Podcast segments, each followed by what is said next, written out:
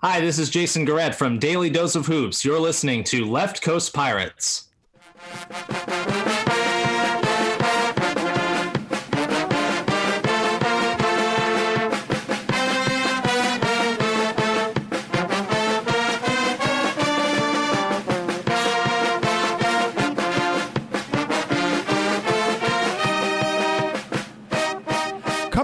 Just west of the Ward Place Gate from San Diego, California. He is Mike Dizzy Dizzieri, class of 2001. I am Tommy Chilkaharski, class of 1997, and we are Left Coast Pirates. Good morning, Michael. How you doing today? I'm doing great, Tommy. Big win last night. Pirates in the semifinals of the Big East tournament.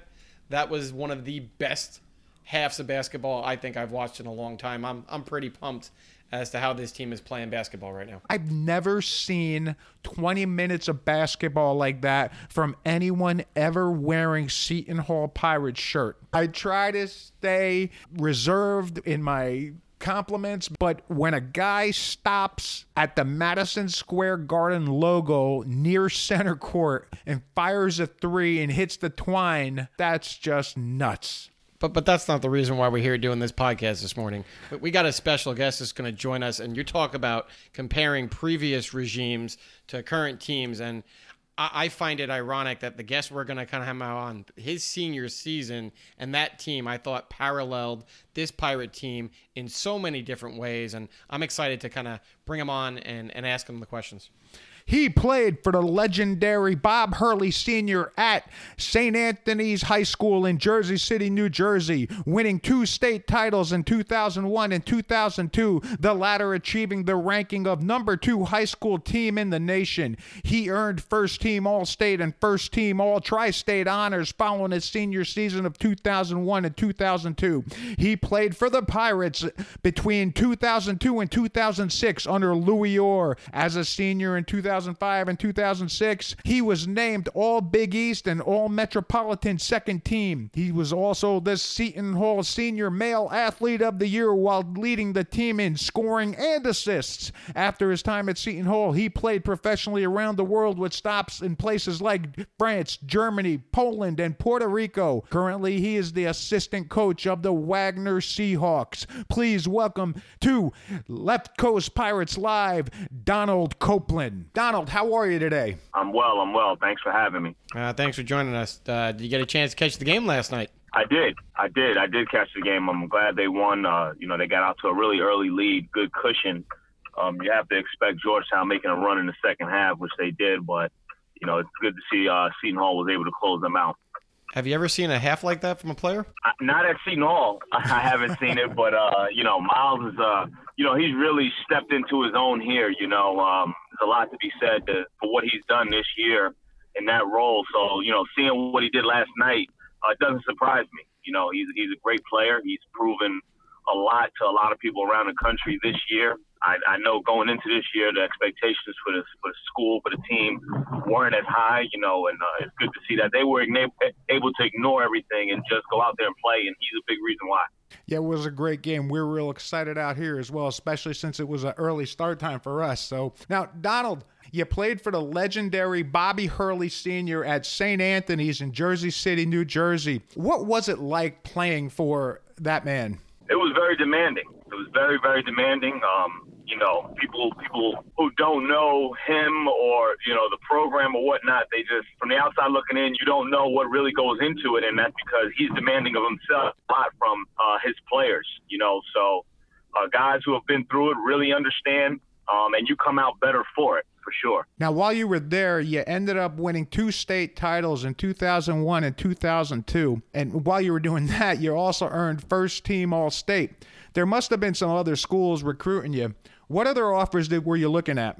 Well, my recruitment really picked up after my junior year in high school. I had a really big summer AAU-wise, and then obviously the good year that I did have.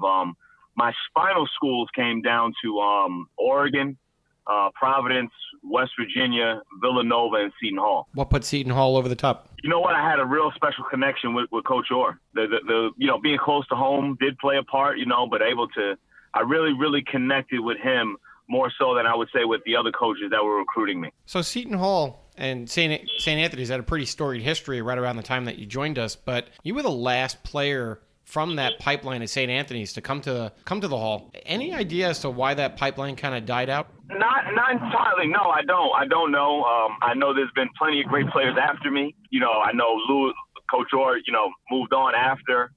I don't know what the recruiting strategy was, you know, after I left, but, you know, for some reason, players didn't go there. I don't know if it was they turned them down or maybe Seton Hall wasn't interested, so I don't know. Now, you mentioned you had a special relationship with Louis Orr. What was it like to play for Louis Orr, and compare his style to what it was like with Coach Hurley? Very, very different styles.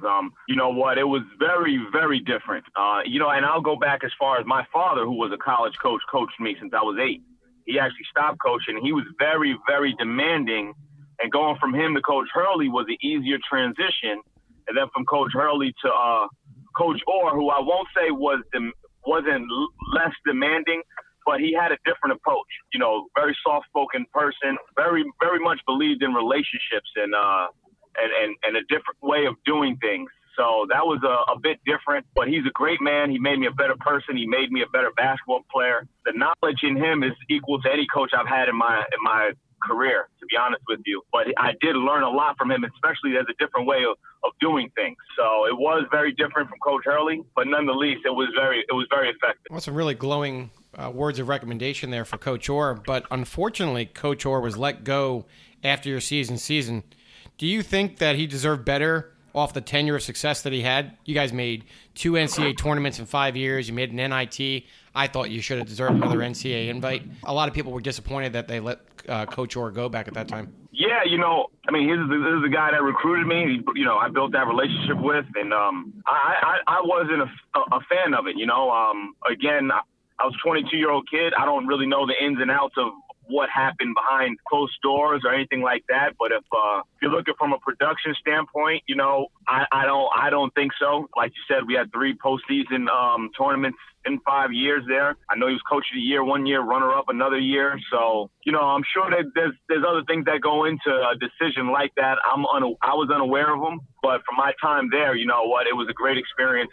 And he has a lot to do with that. I don't know what goes on behind the scenes either. Most fans don't, but there's always this speculation of what a coach is or is not doing. I mean, Coach Orr had a great rapport with his players, as you mentioned, and was a great tactician, in my mind, on the court. But there were rumors that he didn't go above and beyond within the Seton Hall community or didn't put the extra effort into his recruiting efforts. Based on your interaction throughout the recruiting process, any truth to that? Recruiting-wise, no, I can't say I agree with that. Maybe I was unaware back then, but now that I'm a coach, looking back on my time, I mean, as far as recruiting, you know, I think he recruited as well as anybody. I think, you know, myself came from a top high school program.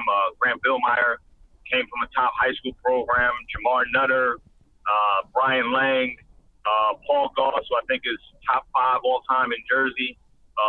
Scoring wise, you know, I wouldn't agree that it was recruiting. Now, is there other things? Again, I don't know. With the community and things like that, I know we were very involved as a team with the community, which starts with Coach Orr. So, you know, again, I don't really know into that aspect of it, you know, what was being asked of him and if he was able to deliver, you know. Continuing on with that idea of relationships, you came into the team when Andre Barrett was starting. What was your relationship like with Andre? Was he a mentor of sorts? Was he trying to get you prepped to be the next great Seton Hall point guard? It was great. You know what? Me and Andre knew each other prior to Seton Hall. We played against each other in high school. You know what? He was a big reason why I wanted to come there. The idea of playing with him was always appealing to me because in high school I played with 2 other point guards that were able to go to big schools. Maybe it didn't work out that way, ideally, as expected. But, you know, me and Andre always had a great relationship. And we actually still do to this day. We talk very often, almost every other day. But, yeah, he was a major part in my success.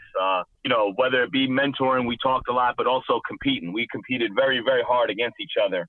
And I think that was a big aspect because I was trying to get him better and he was trying to get me better. So speaking of success, I think the team, while you were there for 4 years, had a lot of success. And I want to kind of dive into some of those experiences. Your freshman year, the Pirates had a crazy run to end the season. The team got on a 9-game winning streak. They beat 2 top 10 teams. I was even at the game that John Allen hit the buzzer beater against Nova. And yet the team still got snubbed with a 10-6 conference record.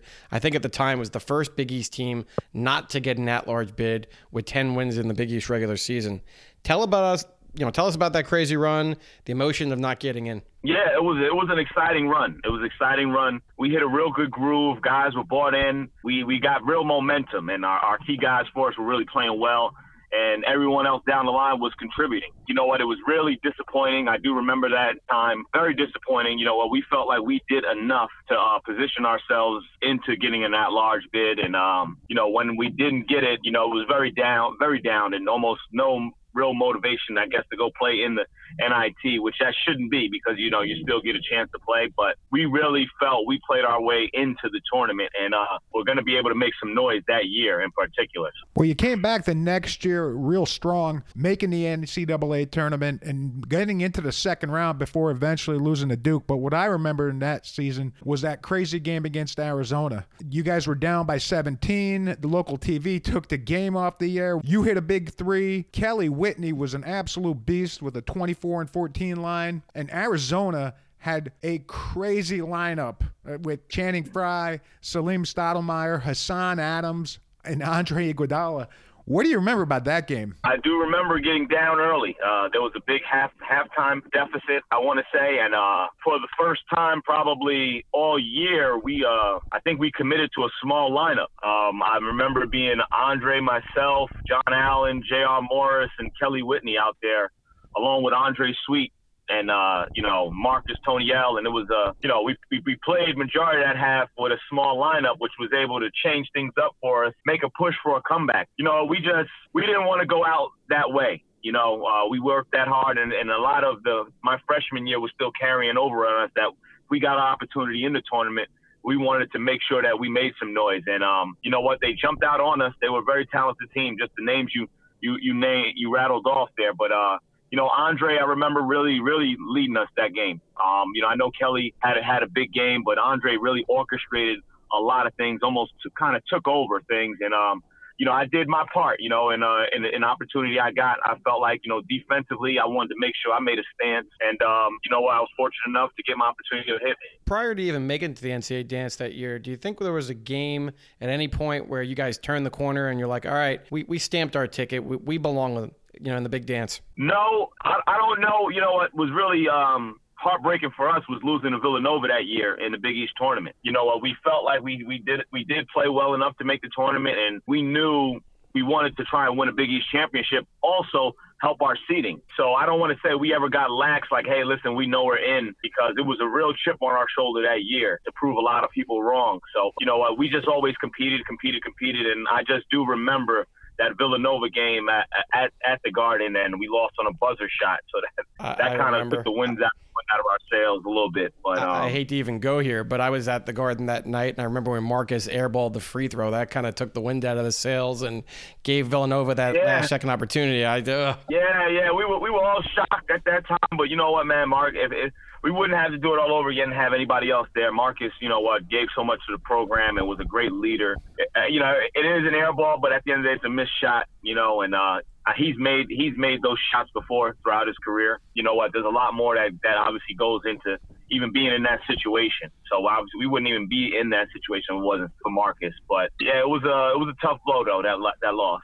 So after that season, that crazy recruiting class that included Andre and Marcus graduated, and junior year was a bit of a struggle for you guys. Louis Orr brought in a highly recruited point guard from Chicago named Justin Sarasoli, but he never seemed to click with the team. How difficult was it to battle for playing time with that guy coming in? You know what?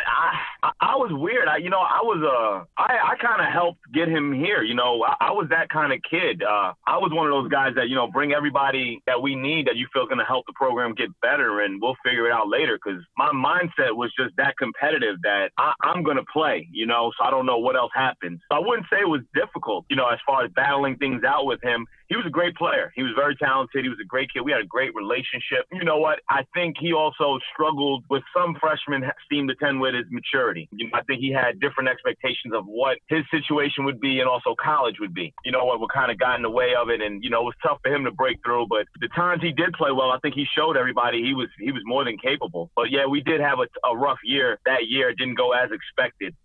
Which was very disappointing. You think if he would have played closer to home, it would have been a little easier transition into college for him? I don't know. I don't necessarily know. I mean, I think we had a lot of guys from the team that were from the Midwest. You know what? He clicked with those guys as well, did the whole team. So it wasn't very clicky. I don't know if it being closer to home, anything like that. Again, he went through a lot of freshman stuff. I would say he went through a lot of freshman stuff, and I think also all the expectations put on him from high school leading into college played a little bit of a part in it. You know what? And again, it happens today. I'm a coach now, and I can tell you that, you know, freshmen don't know, you know, and they don't know, you know, until they get there and have to go through a tough time. That makes sense. He was a top 100 recruit. I mean, I looked it up. He was 51. So that, you know, Seton Hall doesn't have too many top 50 recruits coming down the pipeline. So there had to have been a lot of expectations. Mm-hmm. Sure, there were. They were deserved too. He was very good. He was very talented. Scored the ball, handled it, great vision, good feel. Again, I just think it was a little bit of a maturity thing for him, you know, and, you know, I was hoping I tried to help as much as I could with that, you know, but unfortunately it just didn't work out. Well, let's not sugarcoat it. You know, he transfers out at the end of that year, and that opens the door your senior season to kind of take the reins, you know, unchallenged. It's kind of your team now. And I think there were a lot of questions going into that year, but you rose to the occasion. And ironically, the team finished 18-12, just like this current year's team. But in my opinion, the similarities don't end there. How do you feel knowing that you were picked at the bottom of the conference in the preseason, just kind of like this year's squad? You know what? I really remember that season well. I blocked out a lot of things. I went through a tough time my junior year personally with family and things like that. So that was a very, very tough thing, and I was able to get things in order with my family going into my senior year. And then, to be honest with you, the being picked last or whatever we were, it really didn't bother me. It really didn't affect me at all. I can tell you I didn't pay attention to it, and more importantly, I knew what I had to do for our team to be good, and so that was on me. That was on me. I put it on myself because I believed in myself, and I didn't want our guys to even worry about that stuff either. So there was no conversations amongst us. It was never used as motivation or anything like that. We kind of just kept a close-knit family, and just really focused on what we need to do each day and day out, and that's something that I did myself. It started once that summer hit. I got myself prepared mentally, physically, also, you know, personally with family, and you know what? I was fortunate enough to have a pretty good year. But the team didn't get off to a hot start. You guys started 9-6, then all of a sudden you win an OT game against South Florida, and then two huge road wins against NC State 15th, Syracuse 25th, as part of a 6-game winning streak. What all of a sudden started clicking? You know something? I've never spoken about this. This is going to be the first time I've spoken about this. I'm sure no one knows about this except for anybody that's inside, was with our team. The day before our first practice, I rolled my ankle. I tore two ligaments in my ankle and have a bone bruise. My ankle today is deformed because of it. And I got the option to, if I wanted to sit out, and I didn't. And I kind of forced my way onto the court, and I knew the situation, you know, where it was really a lot riding on me. And I kind of got off to a slow start because I played in almost a cast my entire senior year. And I didn't get comfortable with it. I probably never got comfortable with it, but it didn't become manageable until after the midway point for me. I think that had a lot to do with it. I really do. Because our point guard position, when Seton Hall's been good, whether it's Coach Orr era or anybody's era, it's because the point guard position was, you know what, good. And I knew I had to get myself together. And also the connection I had with Kelly Whitney. I needed to hold up my end of the bargain because Kelly was a monster. So we were able to connect and click and really, really put a lot on ourselves to try and drive the team as much as we could. And with our coaches, I think our coaches did a great job in preparation for games as things went on. Faced a lot of adversity early on, especially with my injury and now having to change things. But once we were able to get rolling and get past that, we were just as good as anybody in the Big East to play against. Putting it into perspective, that's a crazy story considering you led the team in scoring, you led the team in assists, And at 5'10", you grab 3 boards a game. That is crazy to think you did that on a bum ankle. Well, you know what? You know what? It's a good thing my game never depended on athleticism. So, had that been the case, I probably wouldn't have been able to figure it out, you know? No, but I can tell you this, man, this ankle bothered me throughout even into my professional career. To this day, it bothers me, but I wouldn't trade it in for anything. I wasn't going to miss the game. I wasn't going to miss practices. I wasn't missing anything.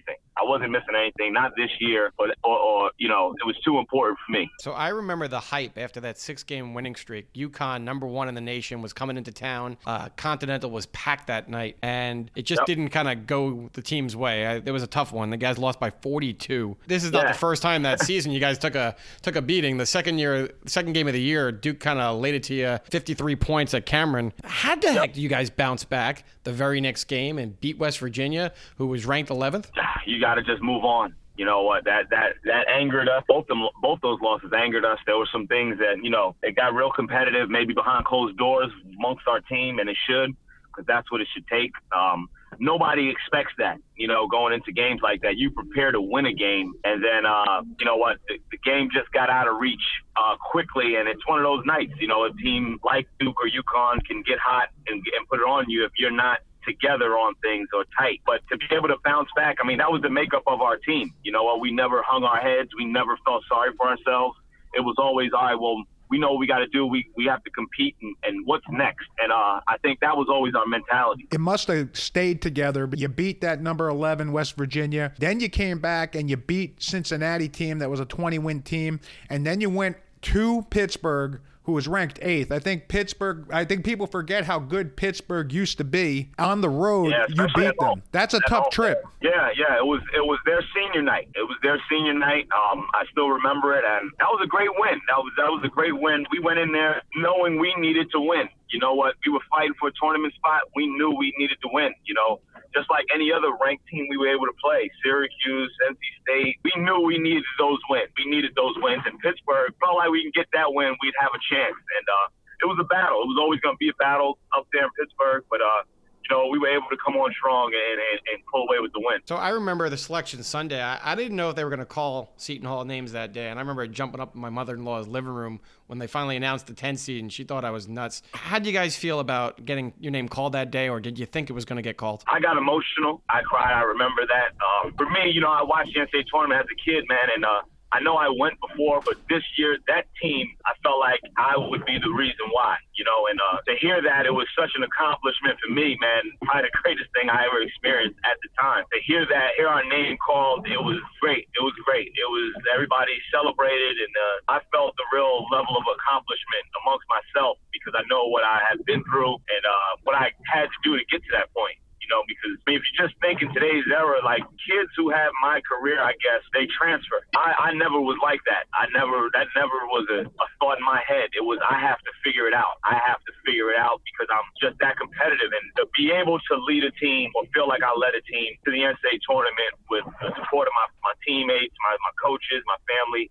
There was nothing better for me at that time. Yeah, we always looked at you as one of those old-fashioned guys that would come into a program, develop over the first couple years, and then really become a major part of the program those last couple years. And that's what it seemed like. It seemed like you were like out of place by maybe 10 years, because that's how it used to be, not this one and done or 2 years and I'm not getting my PT, so I'm getting the heck out of here. So kudos to you. Yeah, you know, I had a good upbringing, man. You know, a lot of it has to do with my father. My father, like I said, was a college coach and very militant in things, and nothing was handed to me or easy. You know, a lot of people think because your dad coaches you and he's doing special things for you. There was a time my dad sent me into the stands with my mother because I said something back to him during a game.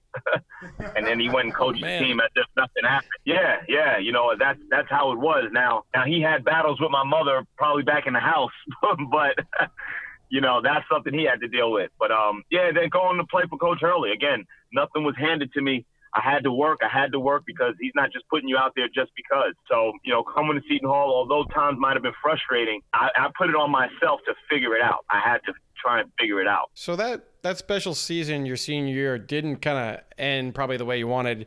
You guys lost by 20 points in the first round of the NCAA tournament to a Wichita State team. Team shot only 34% that day. It just wasn't in the cards. Do you have any regrets kind of ending your college career that way? I do. I didn't see that going that way. And I always joke with these guys, we're the team that started this Wichita State run that they've been having.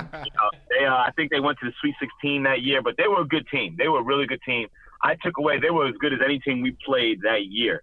They were very well coached, very well prepared, played really good, well together. You know, I didn't know what to expect from a team from Wichita State. You know, I never really heard much about them, and they kind of jumped on us. They were ready for us, you know, so it was very disappointing. But again, you know what, the experience of being able to play on that stage was still great, and I take a lot away from that. Well, after graduation, your playing days didn't end. You played a lot of professional basketball all around the world. You played in Europe. You played in Puerto Rico. What was your favorite stop? That's a tough one. I've been really, really blessed. Really blessed to travel the world, and you know, while I'm playing in these countries, I get to travel to other countries within range from there because it's so much easier to travel. It's hard for me to pinpoint one because I played in Paris my first year out of college, you know, which was beautiful, and I would say it's up there with any other place. Like Puerto Rico has been great to me, the Philippines, those are probably the ones that stick out the most to me, you know, just overall experience playing wise and culturally. So I'm always intrigued. What's the style of game in the international level compared to what you experienced in college? You know what? I would say there were a lot more people that could shoot the ball. Shooting is when I really learned the value of shooting because I knew I could shoot. I didn't know how well. I didn't really have a gauge on it. But when I got out there, when I got around, there was five guys on the court at a time that could shoot. That's when I knew this was different. It's a different game. Maybe not as athletic in some cases, but guys really, really know how to play the game. Very, very know. You have to have a clear understanding of how to play basketball. Savvy, craftiness. They all play a part over there, because these guys know that they're probably not as athletic, so there's other ways you have to figure out how to be good. And I've played at the highest levels over there where there are athletic guys, but everyone I've played against has had a good feel and good IQ for the game. How's the experience culturally being a American-born athlete in these foreign countries? I'll be honest, it's not for everyone. It is not for everyone. You know, no one's holding your hand while you're out there. You know, you go to practice and then you're back to your apartment on your own. You need to go to the grocery store, you're on your own. You need to go to a movie, you need to go anywhere, you're on your own. I mean, obviously you have teammates and things like that, but you know, everyone's a grown-up and has their own things going on. Eventually you have to figure things out for yourself. So it can be tough. It can be tough living in a foreign country on your own. But once you figure things out, it becomes great, you know. People were nice to me. I've had good experiences. I know some people might not have had great experiences, but I learned a lot. I still have contacts. I still have friends who live in all the places I've played in. But it's a different lifestyle. But I have to say, I'm a Jersey guy. I'm a Jersey City kid. It gave me a greater appreciation for home. You know, because those times being lost or whatnot overseas and not knowing anybody or anything, I didn't know what I had being home. I kind of took that for granted. And you also see some tougher parts of living in some places, like the Philippines. You know, it was a third world country at the time, and you see, you know, nice houses or buildings in one area, and then people living in shacks in another area, which can be, you know, tough to see. So you have an appreciation for that as well. Once you got established in some of these countries, did you get the superstar treatment once they recognized that you were a professional athlete? You know, I guess sports, basketball, so to speak, is big all over the world, and it's only growing. The places I've been, the teams I've played for, they've all had a following. They've all had fans that are at the games. They recognize you in places. So, you know, you're taking pictures, you're signing autographs and things like that. You know, I was treated well. I will say that. Was I a superstar? I don't know.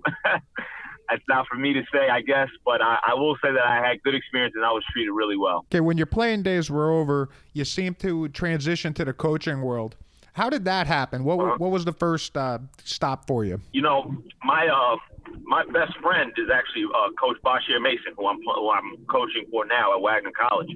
He He and I have been best friends since we were 8 years old. He also played for my father going into high school. You know, we traveled. We won 3 state championships on AAU. We traveled and things like that. And, you know, he went to different college. I went to different college. But anytime I went to play overseas, he would come visit me. So it was my last year playing in Puerto Rico.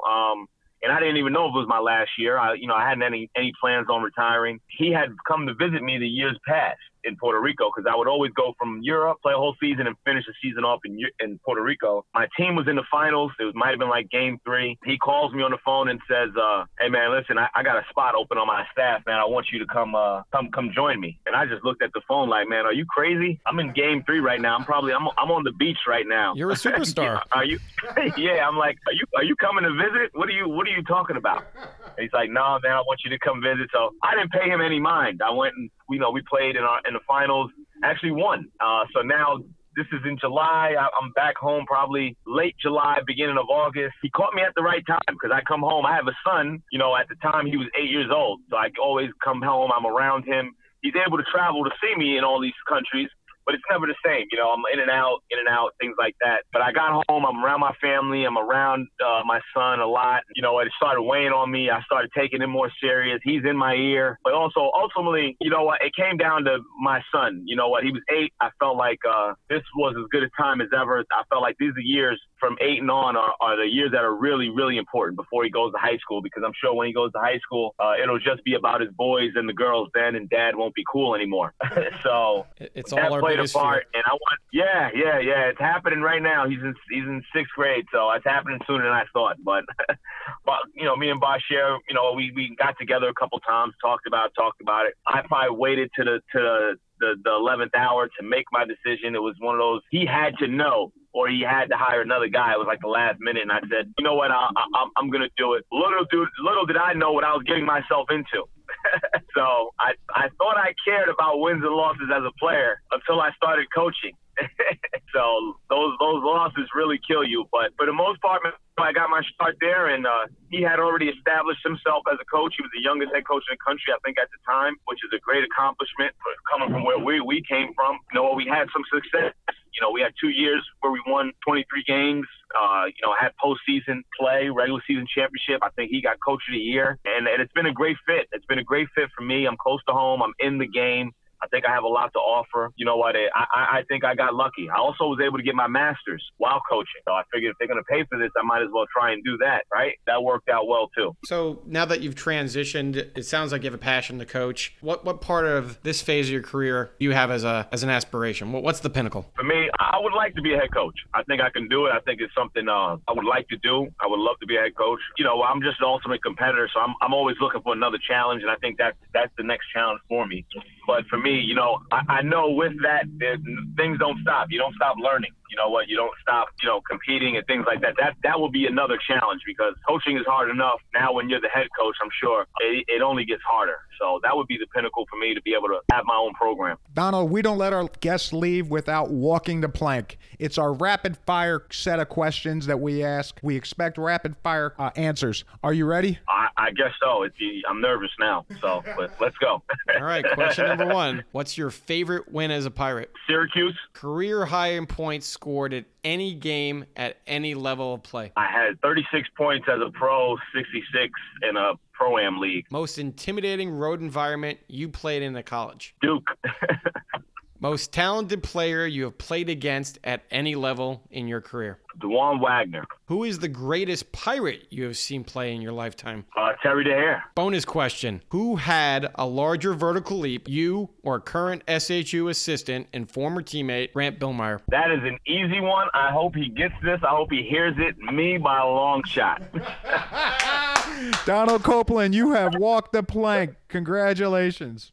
All right. Thank you. Thank you. Donald, we really appreciate you spending some time with us. It was a fantastic interview. Thank you so much. Listen, thank you guys, man, for having me, man. And I'm looking forward to keeping up with you guys. So if you have enjoyed this podcast, please listen to our previous podcasts, which include interviews with former walk-on John Yablonsky, former WSOU color commentator Mike McEnany, and 1989 team manager Clark Holly. For Tom Chilkaharski, I am Mike Dizzy Dizzieri, and you have been listening to Left Coast.